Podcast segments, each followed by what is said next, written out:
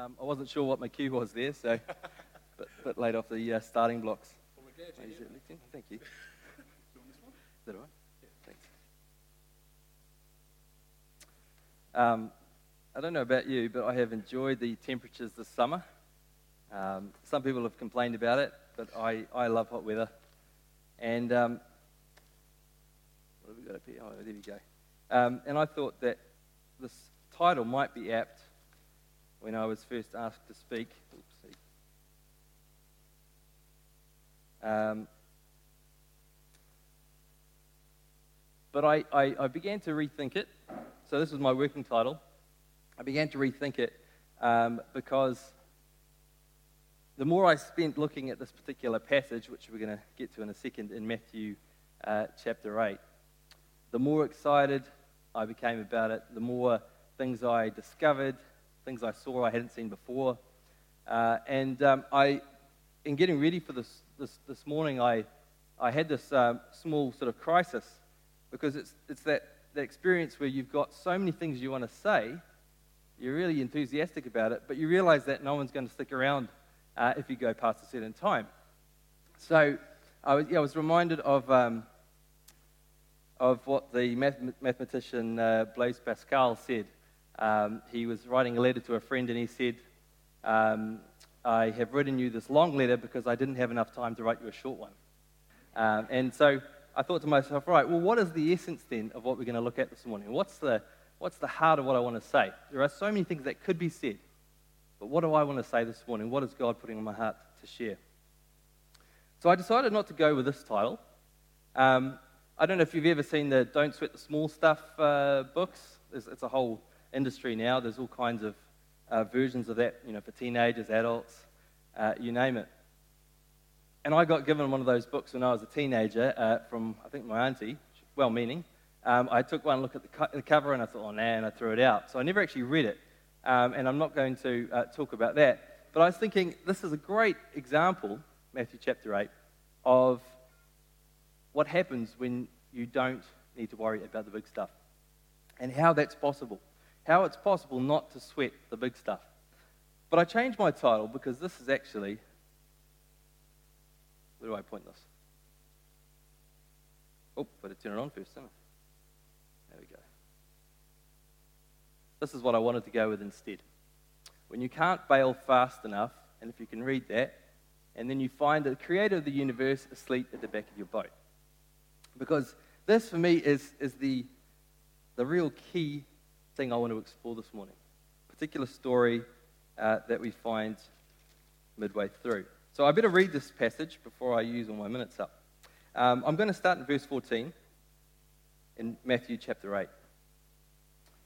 When Jesus came into Peter's home, he saw his mother in law lying sick in bed with a fever. He touched her hand, and the fever left her, and she got up and waited on him. When evening came, they brought to him many who were demon possessed, and he cast out the spirits with a word and healed all who were ill. This was to uh, fulfill what was spoken through Isaiah the prophet.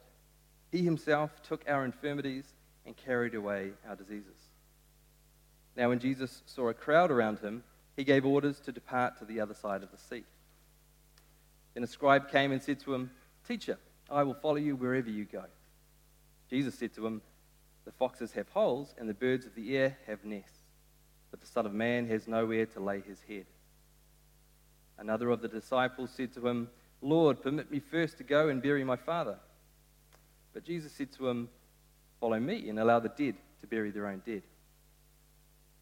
When he got into the boat, his disciples followed him, and behold, there arose a great storm on the sea, so that the boat was being covered with the waves. But Jesus himself was asleep. And they came to him and woke him, saying, Save us, Lord, we are perishing. He said to them, Why are you afraid, you men of little faith? Then he got up and rebuked the winds and the sea, and it became perfectly calm. The men were amazed and said, What kind of a man is this, that even the winds and the sea obey him? Heavenly Father, we ask this morning is that as we look at your word and we try to wrestle with, with the meaning here, that you would illuminate this, this text for us. that your word would be uh, made clear in our understanding, and that you would reveal yourself in every word. We pray in Jesus' name. Amen. I love boats, which is kind of why I, I came up with this title instead, and it's, of course, relevant to um, the story the, towards the end of that passage I read. Um, I don't know if you have a, a good grasp of South Pacific geography. Um, even the best uh, geographers may not know about this island, which exists. Um, well, I'll show you what I mean. There's a map of the South Pacific, and you've got Tonga, Samoa, Vanuatu, New Caledonia in the middle there. The island that I just had up on the previous slide is not on that map. It's, this is a close up. It's a very small island, as you can see here. Um, only about, I think, what, 10k, maybe 9 or 10k long, and about probably four wide at the most. Now, this island, uh, the reason I'm, I'm, bringing it up here on the slide is because I uh, had an experience um, 13 years ago this May uh, in which I arrived on this island, um, but not in the conventional manner. Um, the red arrow there is, is indicating the point on the reef that runs around the island, um, which I and four other people on the boat um, landed up. So we, we got shipwrecked, and um, it's a, one of those stories that, uh, that gets maybe maybe gets a bit more creative with the telling over time. Um, I, I, will try and stick to the facts as I remember them. Um, of course, that's a dangerous clause, isn't it, as I remember them. Um, but this island, and the reef in particular, uh, have been seared into my memory because it was a, a very eventful night, the night that we crashed onto that reef. Just to give you a few, few details, m- myself and four others were on a boat um, probably some of you here have been on that particular boat. It was a boat called the Dayspring. It used to be used for um, taking Bibles to the South Pacific and, uh, and spreading the gospel. And I was on the last voyage of the Dayspring 3. Um, and uh, we were sailing from Fiji, which is about oh, 350 nautical miles uh, that way. And we were heading to uh, Wallis Island in order to um, take some, some Bibles to share the gospel with people there, uh, most of whom are Roman Catholic. And, um, and, and, we wanted to, to go there and share the gospel. And it was the beginning of a, uh, a winter season of cruising through the South Pacific, which sounds tough, I know. Um, and we didn't imagine that this would happen to us. Of course, it's a possibility, but you never think it will happen to you. When we hit the reef, it was about 10 o'clock at night. And uh, we hit it with an almighty bang. Uh, it was a big steel yacht, and it was a big solid reef. And the surf was a couple of meters high, uh, and that was on the more sheltered corner of the island.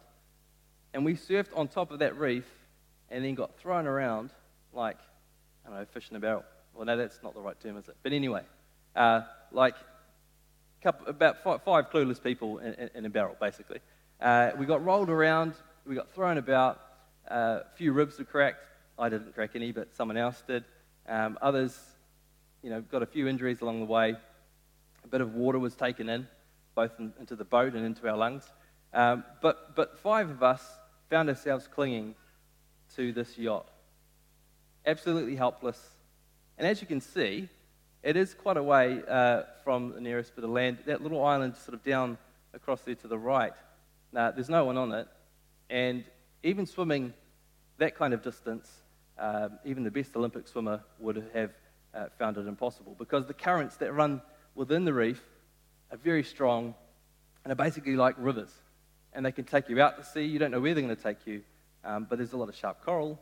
And anyway, it was something of a nightmare. Uh, there we were, helpless, stranded.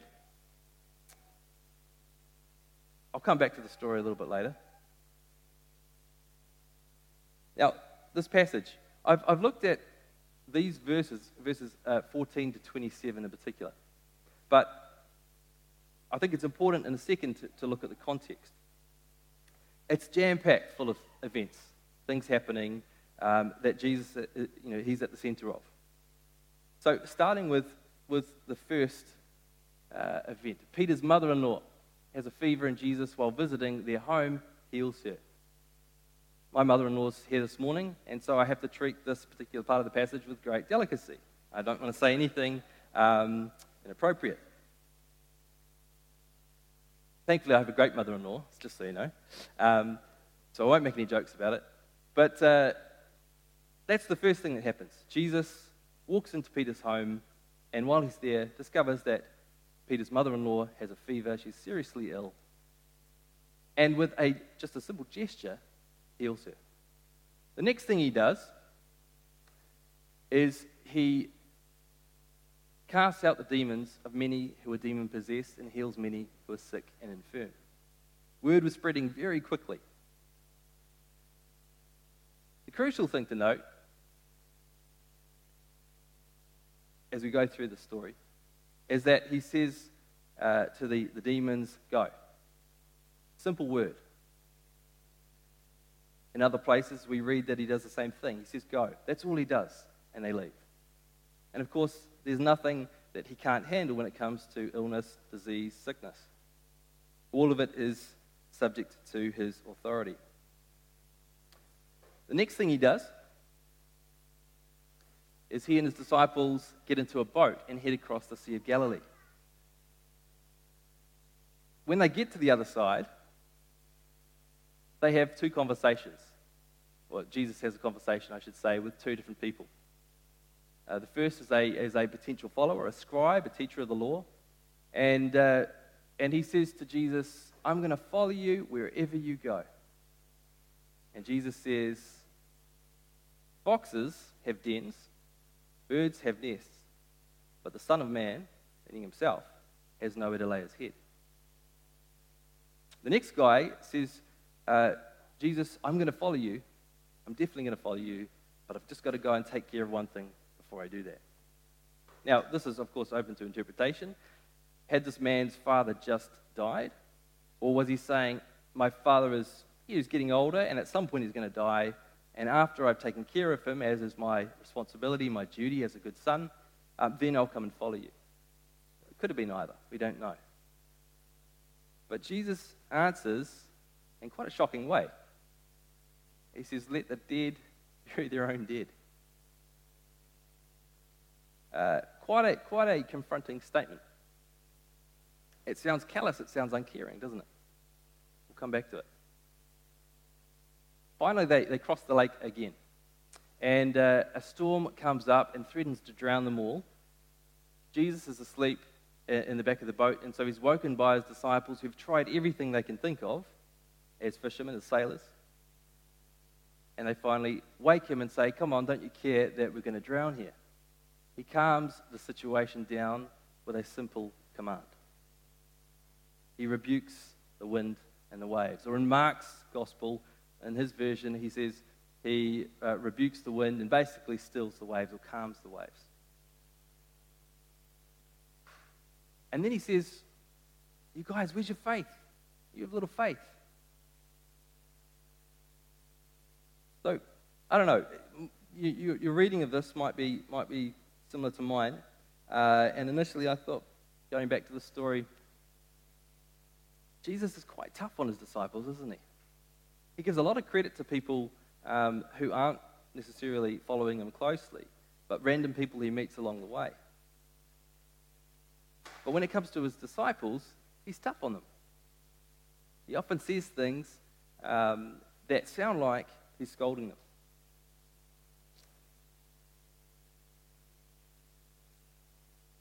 Oops, there you go. But context is vital. Uh, as anyone knows when you're, you're, you're studying the Bible, context is vital. You've got to look at what surrounds the passage. And uh, as I said before, this passage is, is jam packed. This, this chapter is jam packed with events. Jesus at the center of them. Um, first of all, in the three chapters that lead up to this one, we have Jesus delivering the Sermon on the Mount. And I mean, I hope that by the end of this uh, message today, you're going to leave realizing it's very important to listen to sermons because they might just come in handy uh, when you go out and start doing stuff. Um, but that's up to you. So there's a Sermon on the Mount, three chapters of that. Then at the beginning of chapter 8, a leper comes to Jesus as he's descended from the mountain, and he says to him, Lord, if you're willing, please heal me, please cleanse me. And Jesus responds, I am willing, be cleansed. He then encounters, Jesus then encounters a Roman centurion. The Roman centurion appeals to Jesus on behalf of his slave or his servant who is paralyzed and is lying in agony uh, at the centurion's home. Centurion obviously cares deeply about the welfare of his servant. And he comes to Jesus and he says to him, Please heal him. And Jesus says, Well, okay. Where is he? And the centurion says, You don't even have to come to my house. You don't have to come to my house because I know that you have the authority to simply say it and it, will get done. He says, I'm an officer in the Roman army. I know where my authority comes from. It comes ultimately from Caesar. And when people see me, they see how I'm dressed, or they see my, um, you know, my medals or my, my armor or whatever it might be. They recognize that I go with the authority of the leader at the top, the supreme leader, Caesar. So I know, first of all, where I take my orders from, whom I take them from. But I also know that when I give orders to my subordinates, they're going to do it. Not simply because it's me and I have mana or I have, you know, clout or authority in my own right, but because I represent someone who has supreme authority. And he, he says to Jesus, You just have to say go. Let it be done. whatever it is that you say, Jesus, and it will happen. I believe. And Jesus, you know, his response is, I've, I've not met anyone with, with faith like yours before. Your faith is great, greater than any I've seen in Israel. The centurion most likely is a Gentile. So that's the, that's the context, at least that's what leads up. And then after the passage I, I read before, you have the story of two um, uh, men possessed by demons who are found wandering around tombs, scaring everybody away, and Jesus with, again, with a simple command go. Rids them of those demons, and they are restored. Uh, that's the context.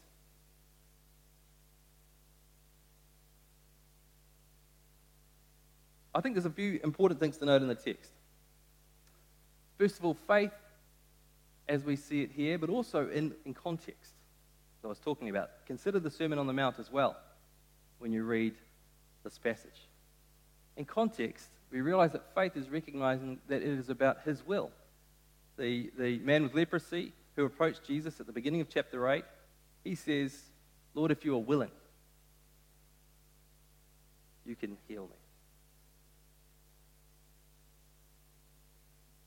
We can't approach faith from the point of view of, I want God to conform to my will. But I need to recognize that in approaching God in faith, I am saying, God, I am conforming to your will. And that's tough. it's tough for a number of reasons, which we'll explore in a minute.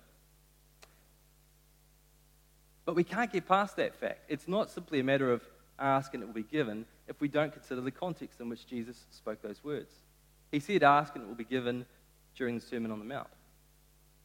But he also said earlier about how you need to pray in chapter 6. And he said, Thy will be done, when speaking about how we pray to the Father.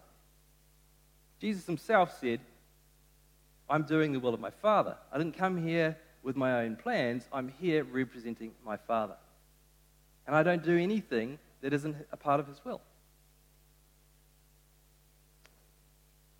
So if Jesus could do that, then I guess the, the, the logical consequence is that we need to as well. The second point I wanted to, to sort of make mention of is that he accomplishes his work with a simple word or gesture. And I, I mentioned that a little bit before, but there's nothing more complicated about it than that. Go. Be cleansed.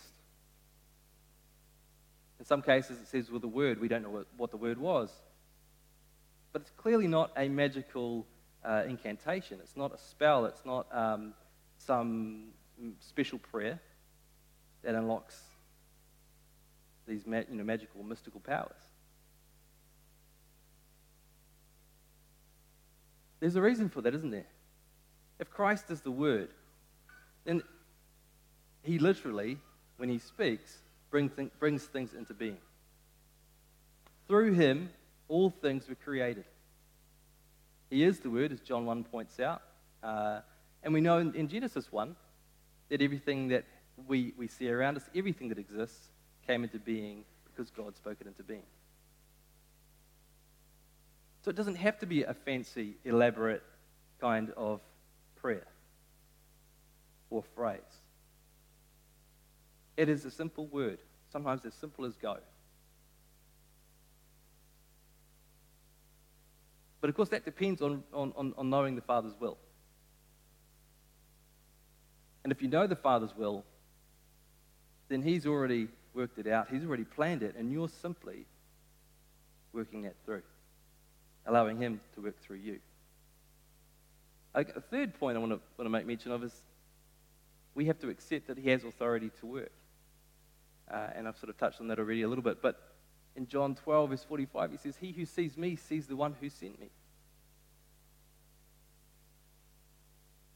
When we appeal to Jesus for help, we're appealing to the Father, we're appealing to the Creator of the universe. He's not um, some totem, some, um, some mascot. He's not a saint that we're appealing to. He is the creator of the universe. He is the Word, and He can speak all things into being the Word.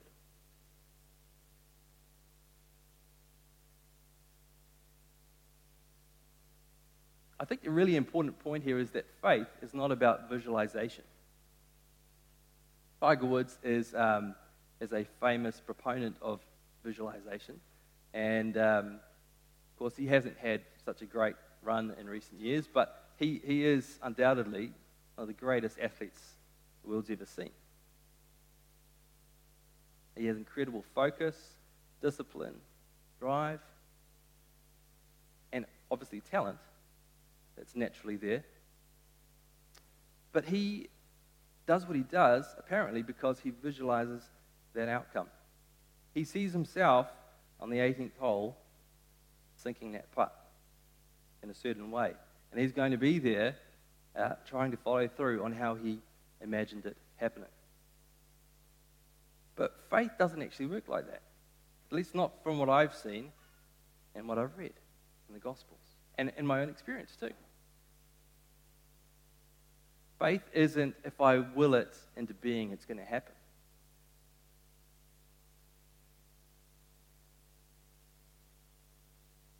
So it's not a method of visualization. It's also not about us willing something into being.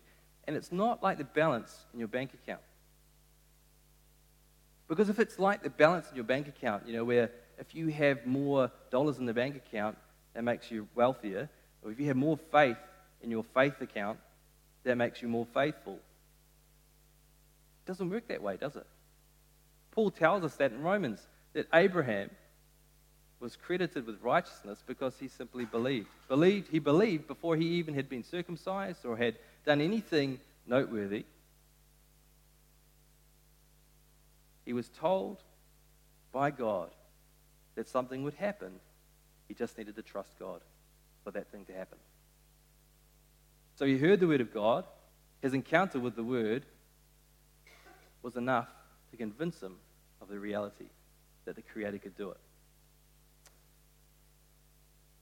It's not like the bank account and how much you have in there, because that would then become a message about works.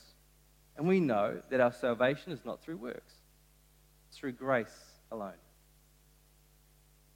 Faith isn't uh, God's going to reward you the more you believe, or the, the more you believed in the past, the more likely He's now going to grant you your wish.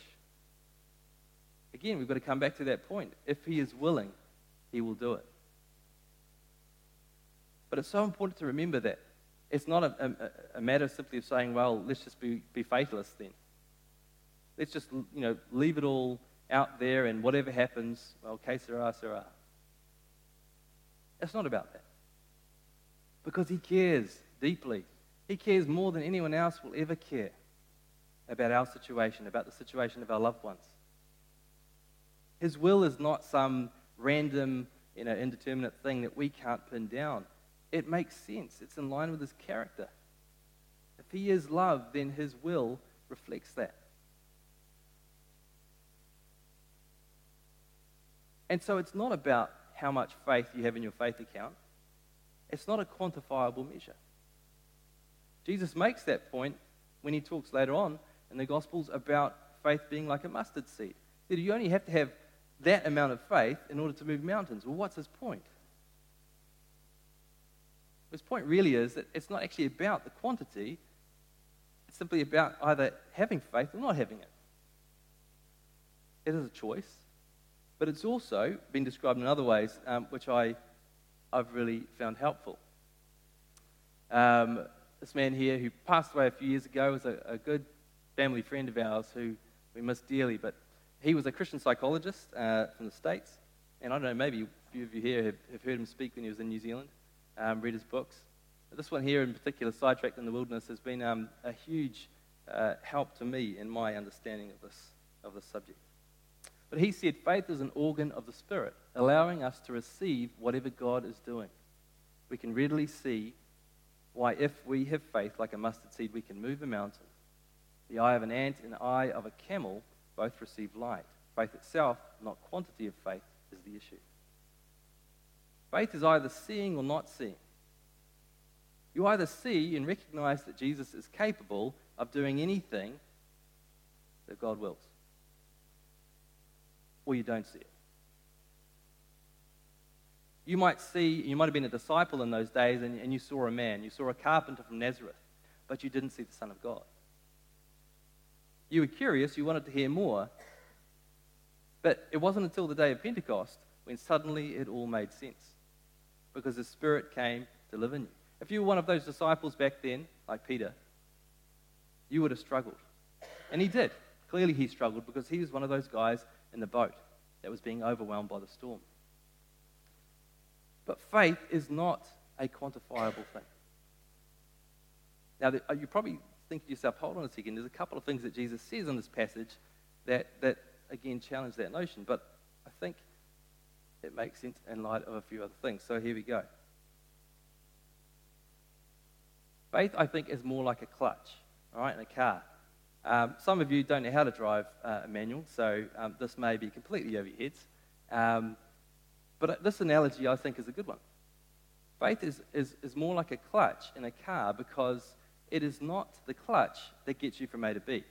Or at least it's not the clutch that has power. It's the engine. Hence that photo there. Um, I don't know. That's probably taken in Russia or something like that. Eh? Um, I have no idea. But anyway, it's not the, not, not the clutch that powers the vehicle. It's the engine. And the Spirit of God is the engine in your life, or He should be. Faith, however, is like the clutch because the clutch allows you to access that potential. It's recognizing that if you put the clutch into a higher gear, you're going to achieve greater speed. You're going to go places quicker.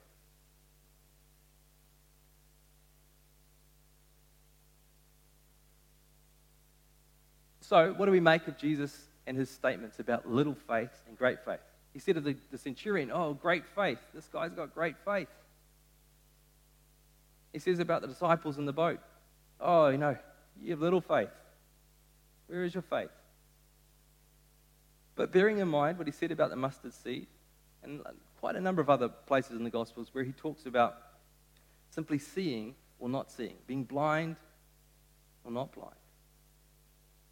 I think this makes more sense. When he says great faith, I think what he's saying here is it's the belief that great things are possible. It's not how much faith you have in your faith account. You either recognize that he's the creator of the universe and he can do all things and that he cares more deeply than anyone on this earth about your situation. Or you don't. And you think it's all up to you, and life, as it has been in the past, which has always been a struggle, is going to continue to be a struggle because you're on your own. And all he's doing as God is making life more difficult because he's telling you you've got to live like this and you've got to do that and you've got to be like this. And you just don't know how to even get into first gear.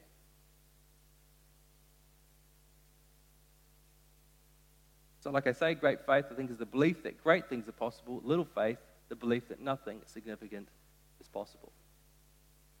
The leper, at the beginning of chapter 8, he's at rock bottom. You can't get any, you know, uh, any worse than that. His, his body is literally falling apart. I know some of us feel like that some days uh, when we wake up. Um, but he literally is falling apart. Starting with his fingers and toes and his nose and his ears. That's how leprosy typically affects someone. But he recognizes Christ is. And he says, You can do it if you want to, if you're willing. Because I know that you care, and I know that you're capable. So I'm going to I'm going to leave it up to you, Lord. Doesn't mean he could, didn't ask. It's not simply a matter of saying, if God wills it, um, well, I won't bother asking. We're told to ask. Chapter 7 of Matthew, he says, ask, and it will be given. But of course, it has to be given in accordance with his will. So, great faith and little faith. I don't think it's about faith in the faith account. So you're probably asking at this point, okay, what happened on that night uh, when you hit the reef and there you were, five of you stuck on that boat and you were getting thrown around? Well, um, we had no options really. We tried the radio, and for hours we got no response. First of all, because we couldn't tell anyone where we actually were because we didn't know where we were. Uh, and I won't go into why. But we didn't know where we were, and so therefore we couldn't say where we needed to be rescued from. All we knew we, we, you know, was that we were in great trouble. The second problem was that we couldn't speak uh, French fluently, and it's a French territory. And when we did finally get someone hearing us on the radio, they spoke fluent French and no English. So, a Canadian guy and myself, between us, we tried to patch together some, um, I don't know, high school uh, French that we, we, a little bit of which we still had. Um, but it's very difficult um, to tell you, to tell people um, certain things nautically um, in French when you don't know the language. So we had, we had great trouble um, getting anyone to, to work out where we were. So there was, there was no clue. No one knew where we were. They just knew that we were somewhere within radio range, uh, perhaps a couple of hundred kilometres um, radius from the island. And there are lots of little reefs that you can land on. We tried flares, but our flares, unfortunately, all failed. They'd expired um, a couple of years before. Um, and, the, and the new ones we lost overboard as we were bringing them up from, from below decks. We went to go set them off, and, and a giant wave came and hit us. And it was one of those situations where the person carrying the flares wasn't me. Um, the person carrying the flares either had to hold on to the boat or hold on to the flares. And of course, it wouldn't be much use if you were floating off with with flares and you'd left the boat behind. So the flares went. So those are our good flares. We only had bad ones and they didn't work. Well, what do you do? We can't, you can't launch the life raft because there's very sharp coral everywhere and it would have been torn to pieces. Um, we couldn't swim because we knew we could see how far it was. We could see the currents. It was pitch black. It was a really hopeless situation. And, and the funny thing about this this experience um, is, is I really identify with what the disciples were going through in the boat. They try everything they can, you know, and gradually the panic increases until they've run out of all the tricks that they can think of, and they finally say, We better maybe ask the carpenter in the back of the boat. Who knows? He may have some ideas. But help. help, Jesus. We're going to die. Don't you care? Well, that's how, how it was that night for us on the boat. We all respond differently when we're in shock. Um, well, I responded with anger. I was angry with everyone on the boat. I was angry with the boat. I was angry with the reef. I was even angry with God. And I, I, I didn't shake my fist at God, but I felt like it. And I said a few things that I won't repeat in those first few minutes as I, as I went into shock. I know uh, the Canadian guy, he was young, he, was only turned, he turned 19 that night on the boat. Uh, he, he responded completely differently. He began to laugh hysterically. He thought everything was funny. Um, and it's not a good combination when you've got one person who's incredibly angry and another one who just thinks everyone, everything's very funny. Uh, there were a few points where I wanted to throttle him. Um, others did their own thing. You know, one, one uh, went into, um, into shock and went completely silent. And he didn't talk the entire night. Um, and so it is strange how we react. But there was an, a, an incredible moment, for me at least, I remember, and, and, and for some of the others, where we sat down in the cockpit of the boat and we prayed and we said, God, Lord, we are completely helpless. We have done all that we can, and there is nothing left that we can do. And we realize we need to leave it to you now. And at that moment, a peace came over my heart and over the others too that I'd never ever experienced in that way before, not, not, not as intensely as in that moment. Now, he didn't suddenly at that point um, reveal a, a marine helicopter, search and rescue helicopter, and a big spotlight, and there we were, and it was almost like heavens had opened and we were saved. That didn't happen. But what did happen is that we were able to pray together and we were able to say, Thy will be done.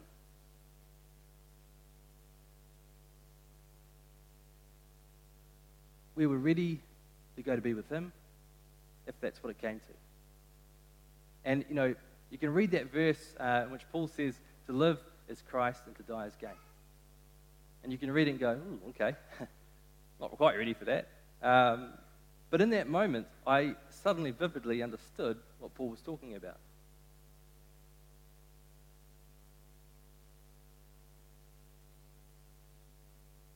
The end of the story, basically in a nutshell, is that we were seeing our, one, the, we found one flare on the boat that worked. Our last flare, we shot it up in the air. It hung there perfectly, floated down, and it turned out that some nuns at about midnight, uh, Catholic nuns, were sitting in their mission station on the veranda having a nightcap, and uh, they were looking out to sea. No, it's true. They were looking out to sea um, because that's what you do on the island. There's nothing else to look at. Um, you're looking out to sea, and they see this tiny red, little red light. In fact, it was, it was the oldest nun there. She was in her 80s. We met her the next day. Um, she was in her 80s. She had seen that tiny little red light over the horizon, and then it disappeared. And she said to the younger nuns, um, I think I saw something out there, maybe a flare. And they got some binoculars, which someone had given them only a few days before.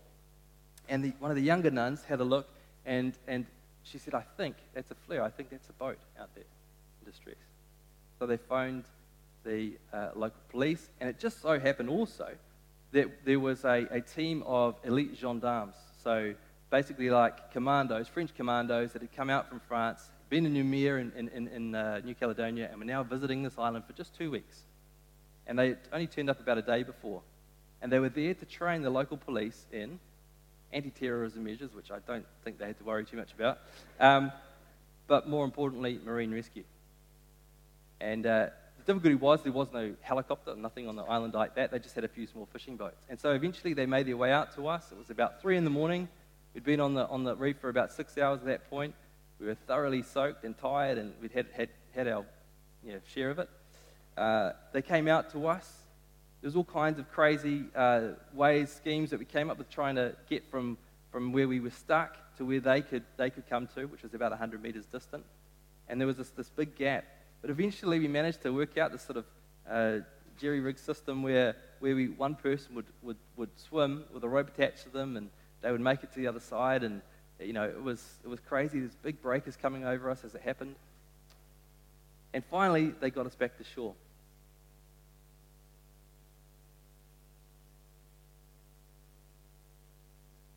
That night, I was ready to meet my Maker. I was ready to go to be with God if that's what it came to.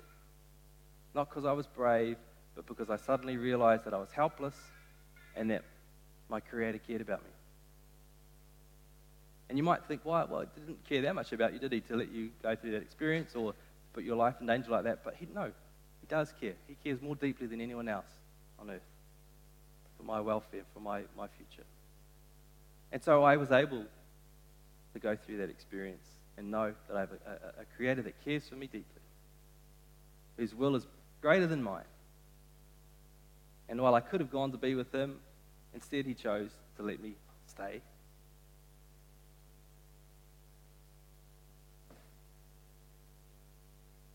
I always do this. I don't know why.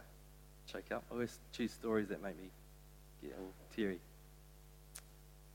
And so, if you're going through life, I want to leave you with this. You recognize that His will is better than ours, and you see Him for who He really is, is Jesus, the Jesus of the Gospels, Jesus of the Bible, and you get to know His Word, you get to know Him, and therefore you have a clear picture of who He is, then you have great faith. It's recognizing Him for who He is. It's not more faith in your faith account. And I love this quote by Hudson Taylor. He knew what it was like to go without, to face all kinds of incredible challenges and, and, and hurdles. My heart was as light as my pocket. He had no money, but he didn't care because he knew God, the plan for him, and he would trust Him for what he needed. So I, I am insufficient but His grace is more than sufficient for me. And therefore, draw closer to the Word and realize what He is capable of. That's what I want to leave you with. Thanks very much. Um, I'm going to pray, and then if the band want to come up. Heavenly Father, we thank you for who you are, who you've always promised to be, and who, in fact, you have been in our lives so often when we've trusted you. Lord, help us to have a clearer picture of what a faithful relationship looks like. And realize that you are a gracious God. You care for us. And you have a greater plan than we could ever conceive. We thank you in Jesus' name.